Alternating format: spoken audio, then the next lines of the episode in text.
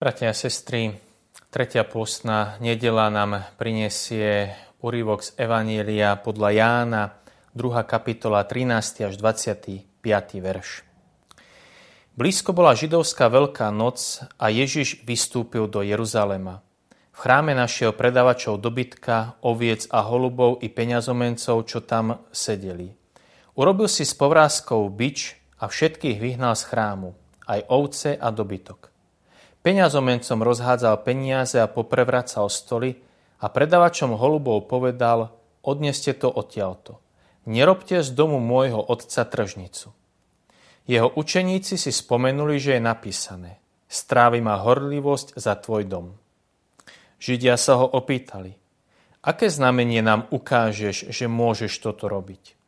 Ježiš im odpovedal, zborte tento chrám a za tri dní ho postavím. Židia povedali, 46 rokov stavali tento chrám a ty ho postavíš za tri dni? Ale on hovoril o chráme svojho tela.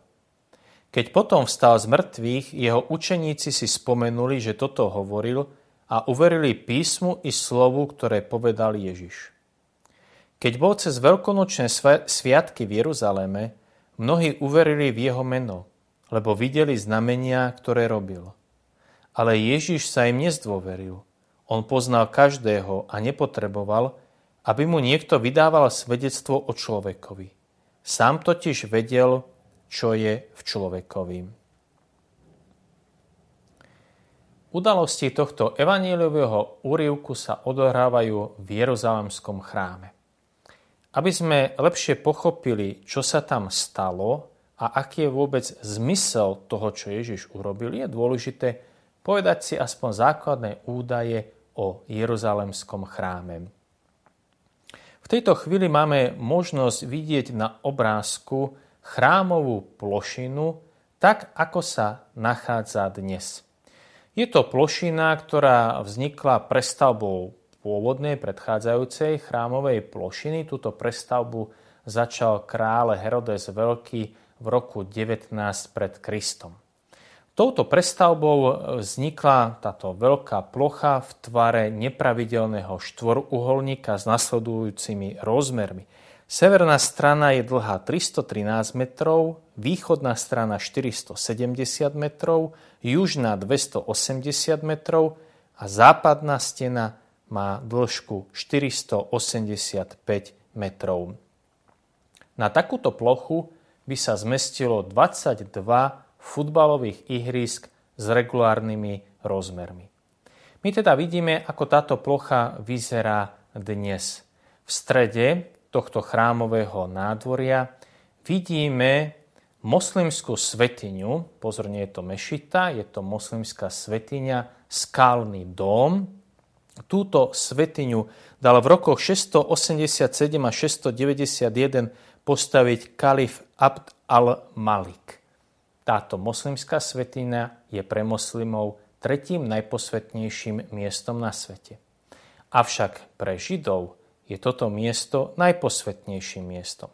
Preto, lebo pod skalným domom sa nachádza skala, na ktorej mal podľa, podľa tradície Abraham obetovať svojho syna Izáka a práve na tomto mieste sa v pôvodnom jeruzalemskom chráme nachádzala svetiňa s tým najposvetnejším miestom pre Židov a to bola svetiňa svetých, do ktorej mohol vstúpiť iba veľkňaz, aj to iba jedenkrát v roku, keď sa slávil Sviatok zmierenia. Teraz už môžeme vidieť model Jeruzalemského chrámu tak, ako vyzeral v prvom storočí, čiže za čias pána Ježiša. Na severnej strane vidíme pevnosť Antóniu – Najväčšiu plochu zaberalo nádvorie pohanov a v strede sa nachádzala svetiňa. Nádvorie pohanov, ako hovorí názov, bolo vyčlenené iba pre pohanov, ktorí nemohli ísť ďalej.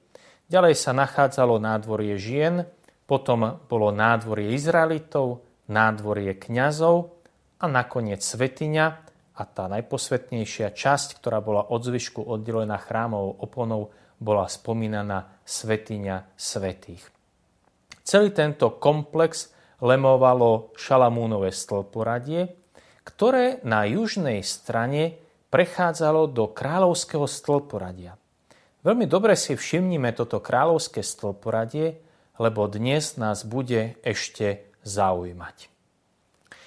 Teraz sa venujme západnej stene Jeruzalemského chrámu. Pozdĺž tejto západnej steny viedla Herodesova cesta, ktorá bola široká 8,5 metra. Po oboch stranách tejto cesty sa nachádzali obchody, v ktorých sa dalo kúpiť takmer všetko. Avšak čím viac sme sa približovali k chrámu, tak sa v obchodoch predávali záležitosti, ktoré boli potrebné na vykonávanie kultu. A to boli baránky, hrdličky, holúbky, kadidlo a podobne. Za normálnych okolností tieto obchody, ktoré boli vonku mimo chrámového nádvoria, postačovali. Avšak počas veľkonočných sviatkov tieto obchody jednoducho nepostačovali. Počas Veľkej noci totižto prichádzalo do Jeruzalema približne 100 tisíc pútnikov, tak ako nám tento údaj zaznamenal židovský historik Jozef Flavius. V Jeruzalemskom chráme sa podľa tohto historika počas Veľkej noci, počas jedného dňa obetovalo vraj až 18 tisíc baránkov. Čiže do Jeruzalema prúdi veľké množstvo pútnikov z celej Palestiny, ba častokrát aj zo zahraničia a jednoducho nepriniesli si so sebou zviera, baránka alebo hrdličky alebo holúbkov, ktoré chceli obetovať v Jeruzalemskom chráme. Všetky tieto záležitosti sa jednoducho kúpili priamo v chráme. Čiže obchody na Veľkú noc nestačili, preto sa presunuli aj na chrámové nádvorie, a to konkrétne do už spomínaného kráľovského stĺporadia. Toto kráľovské stĺporadie sa nazývalo aj Herodesovou bazilikou, nakoľko grecké slovo bazilika znamená stĺporadie. Bola to skutočne nádherná, monumentálna stavba. Mohli by sme povedať, že to bola azda najkrajšia stavba, ktorú dal vybudovať kráľ Herodes so sekulárnym charakterom. Spomínaný historik Jozef Flavius ocenil kráľovské stĺporadie týmito slovami – je hodnejšie zmienky ako ktorákoľvek iná stavba pod slnkom. Táto stavba, stĺporadie, bolo tvorené štyrmi radmi stĺpov. V každom rade bolo 40 stĺpov. Dĺžka jedného radu bola 185 metrov. Hrúbka stĺpa bola 1,5 metra, výška stĺpa 10 metrov a stredná ulička bola široká 14,5 8 metra. Jednoducho skutočne veľkolepá stavba. A v tejto stavbe sa nachádzali predajcovia a zvieratá, ktoré pán Ježiš vyhnal z chrámu. Tu na tomto mieste si uplietol s povrázkou bič, vyhnal predávačov aj kupujúcich aj dobytok z chrámu a vyčistil chrám svojho otca. Do kráľovského stĺporadia sa vstupovalo ďalšou veľmi zaujímavou stavbou a to bola Koponiová brána. Brána niesla meno po prvom prefektovi, ktorý spravoval Judeu. V roku 6 po Kristovi totižto sami Židia sa vybrali do Ríma a žiadali, aby Judeu už viac nespravoval Archelaus, jeden zo synov kráľa Herodesa Veľkého, nakoľko bol horší ako jeho krutý otec Herodes Veľký. A tak Židia žiadajú Rím, aby Judea bola spravovaná priamo Rímom. A vtedy cisár za prvého prefekta, správcu Judei v roku 6, ustanovil Kopónia, podľa ktorého je pomenovaná táto brána. Bola to jedna z 8 brán, cez ktoré sa dalo dostať do chrámového nádvoria a vraj to bola tá najkrajšia brána zo všetkých. Do tejto brány sa dalo dostať po skutočne obrovskom grandióznom schodisku, ktoré malo neuveriteľné rozmery. Šírka schodiska bola 15,2 metra, iba pre ilustráciu je to šírka cesty pre auta so štyrmi pruhmi. Výška klemby bola 17,5 metra. Toto schodisko nás veľmi zaujíma nie len pre svoju grandióznosť, ale predovšetkým preto, lebo v pete tohto schodiska sa nachádzali štyri výklenky, štyri otvory, v ktorých sa zamieniali peniaze. Mohli by sme dnešným jazykom povedať, že tam sa nachádzala zmenáreň. A práve sem prišiel pán Ježiš, aby peňazomencom poprevracal stoly. Ako sme zistili, že zmenárne sa nachádzali práve na tomto mieste. Totižto presne na tomto mieste pred týmito štyrmi otvormi sa našli dva druhy minci.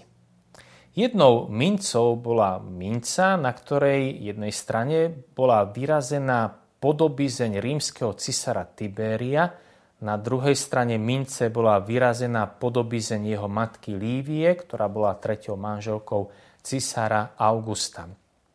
Keď Židia prichádzali do Jeruzalemského chrámu a v kráľovskom stĺporade chceli zaplatiť za baránky alebo iné veci, ktoré potrebovali k vykonaniu kultu, nemohli do chrámu priniesť tento peniaz, túto mincu.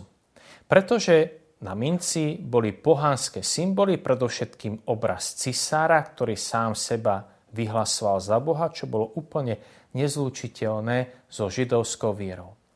Predtým, ako Židia vstúpili do chrámu, potrebovali si tieto mince zameniť. Za mincu, ktorá sa nazývala pruta, bola to minca, ktorá bola čistá, ktorá neobsahovala žiadne pohanské symboly a už vôbec nie podobizeň rímskeho cisára. A práve pred týmto miestom, ako som povedal, sa našli oba druhy minci pekne spolu. Zaujímavé je to, že tie mince pochádzali z roku 70. Ale vieme, že práve v tomto roku rímske vojska zničili Jeruzalemský chrám. Keď rímsky vojaci burali chrám, zhadzovali obrovské balvány, z ktorých bol chrám postavený, zhodili ich aj na toto miesto a pod tými balvánmi archeológovia našli už spomínané mince, na základe ktorých mohli určiť, že toto je miesto, kde sa menili peniaze, čiže kde sa nachádzala spomínaná zmenáreň. Pán Ježiš teda najskôr vstúpil do kráľovského stĺporadia, vyčistil chrám, vyčistil toto miesto, týmto schodiskom zišiel dole, prišiel na toto miesto, kde sa zamieniali peniaze a tu peňazomencom poprevracal stolím. Skúsme sa v tejto chvíli pozrieť, ako vyzerá toto miesto, tento západný múr Jeruzalemského chrámu dnes. Je to dôležitý pohľad hlavne preto, lebo časť tejto západnej steny je dnes uctievaná a je to jednoducho ten slávny múr nárekov, kam prichádzajú dnes Židia a je to pre nich zda to najposvetnejšie miesto, ktoré majú. Ale zároveň na tejto západnej stene vidíme aj miesto, kde sa nachádzala tá známa a krásna Koponiová brána, kde sa nachádzalo schodisko, o ktorom som teraz hovoril. Čiže dnešný stav Jeruzalemského chrámu, respektíve z toho, toho, čo z neho zostalo, tej západnej steny, môžeme vidieť na danom obrázku. Poďme sa už teraz venovať podstate tomu, čo sa udialo v tomto Jeruzalemskom chráme a aký zmysel, aké posolstvo pán Ježiš týmto skutkom vyčistením chrámu chce komunikovať nám všetkým. Tak ako som už povedal, pán Ježiš teda prichádza do kráľovského stĺporadia, vyčistil chrám a zdá sa, že sa naplnilo proroctvo, ktoré môžeme čítať u proroka Malachiáša. I zaraz príde do svojho chrámu panovník, ktorého vy hľadáte, a aniel zmluvy, ktorého si žiadate. Hľa príde, hovorí pán zástupov, a ktože vydrží deň jeho príchodu – kto obstojí, keď sa zjaví? Vedie on ako roztápajúci oheň a ako zelina práčov. I sadne si a bude vytápať a čistiť striebro a vyčistí synov Lévyho. Prečistí ich ako zlato a striebro, takže budú prinášať pánovi obety v spravodlivosti. Vtedy sa pánovi zapáči obeta Júdu a Jeruzalema ako v dňoch dávnych, ako v rokoch predošlých. Prečo sa teda v tomto momente pánovi nepáči obeta, ktorú prinášajú Izraeliti? V Jeruzalemskom chráme sa až úzko prso dbalo na to, aby baránok, ktorý má byť obetovaný Bohu, bol bezchybný. Veď Bohu sa dáva vždy to najlepšie. V tomto problém nebolo. Pán Ježiš kritizuje a napravuje úplne inú vec. Evangelista zaznamenal, že Ježiš vyhnal z chrámu všetkých nielen predavačov, ale aj kupujúcich. Aj na ich strane bol problém. Totižto tí, ktorí prišli prinášať obetu Bohu do Jeruzalemského chrámu, kúpili si baránka, potom ho obetovali Bohu a dúfali, že za túto obetu niečo od Boha dostanú. Že Boh ich požehná, že Boh ich bude ochraňovať. Čiže premenili ten vzťah s Bohom na obchodnícky vzťah niečo za niečo. Ja dám Bohu baránka alebo mu obetujem nejaké iné zviera a za to od neho niečo dostanem. Požehnanie a ochranu. Urobili z Boha obchodníka, s ktorým išli uzatvoriť obchod. A práve toto Ježiš kritizuje. Keď Ježiš vyčistil chrám, tak ho chcel vyčistiť od tejto mentality, od tohto zmýšľania, kedy si človek myslel, že s Bohom sa dá obchodovať že prichádza do chrámu ako na tržnicu. Nerobte z domu môjho otca tržnicu, kde niečo Bohu dám a za to od pána Boha niečo dostanem. Keď Ježiš teda vyčistil chrám, tak sa ho Židia pýtali. Aké znamenie nám ukážeš, že môžeš toto robiť? Ježiš im odpovedal. Zborte tento chrám a za tri dni ho postavím. Židia povedali, 46 rokov stavali tento chrám a ty ho postavíš za 3 dní? Pán Ježiš hovorí, zborte tento chrám. Jeruzalemský chrám sme si už predstavili, tento obrovský komplex. Srdcom tohto chrámu bola svetiňa a to predovšetkým svetiňa svetých. To bolo miesto, kde prebýval Boh a to bolo miesto, kde človek skrze prinášanú obetu si Boha uctil a mohol vstúpiť do vzťahu s Bohom. Ale Židia tento vzťah s Bohom zdeformovali na vzťah obchodnícky. Preto pán Ježiš hovorí, zborte tento chrám, zborte túto svetiňu, zborte starý spôsob úcty k Bohu, starý spôsob vykonávania kultu, pretože ja prinášam niečo nové. Nový kult, novú úctu, kedy sa budete klaňať Bohu v duchu a pravde. Je potrebné toto staré zničiť a odstrániť, aby bolo vybudované niečo nové. Nová svetiňa, ktorú ja vybudujem za tri dní. Evangelista zaznamenal, že hovorí o chráme svojho tela. Čiže Ježiš, jeho telo, bude tou svetiňou, do ktorej je pozvaný každý, aby novým spôsobom prinášal Bohu obetu, aby sa v tomto chráme Bohu kláňal v duchu a pravde. Už nie v obchodníckom duchu, nie v obchodníckom vzťahu s Bohom, ale už to bude vzťah lásky. Kedy človek bude vedieť, čo je Bohom milovaným až do krajnosti, táto láska sa zjavuje na kríži a zároveň človek svojou láskou v tejto novej svetini bude odpovedať na lásku Boha.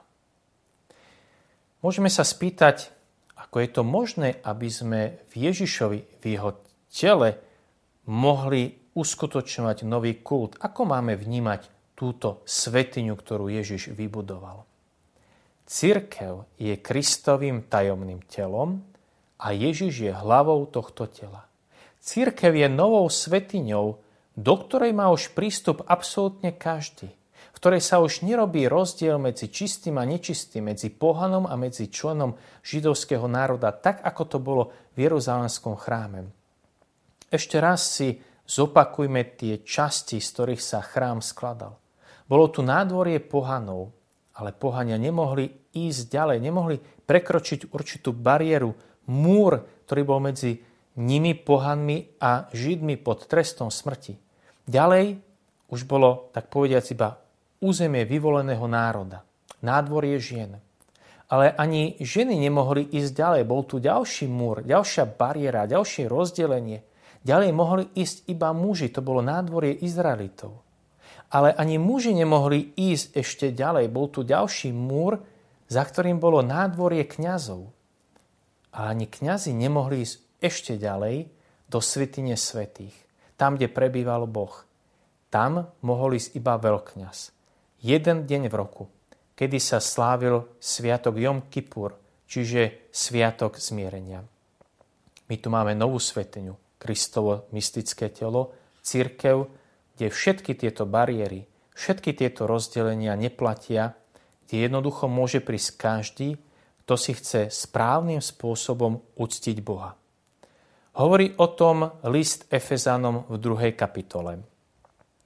Preto pamätajte, že kedysi ste boli pohanmi podľa tela a neobrezancami vás volali tí, čo sa nazývajú obrezanými rukou na tele, lebo v tom čase ste boli bez Krista, mimo izraelského spoločenstva, bez účasti na zmluvách s prislúbením, bez nádeje a bez Boha na svete.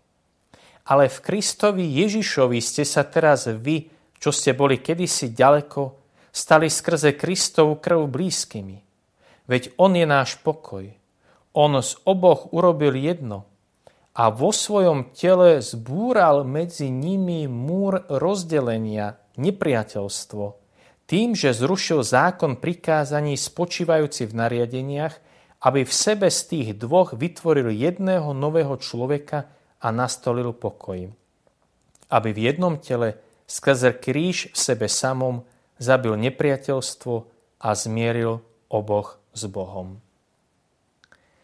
Čiže Ježiš prichádza do Jeruzalemského chrámu, vyčistil ho od obchodníckej mentality a hovorí, ja ustanovujem niečo nové.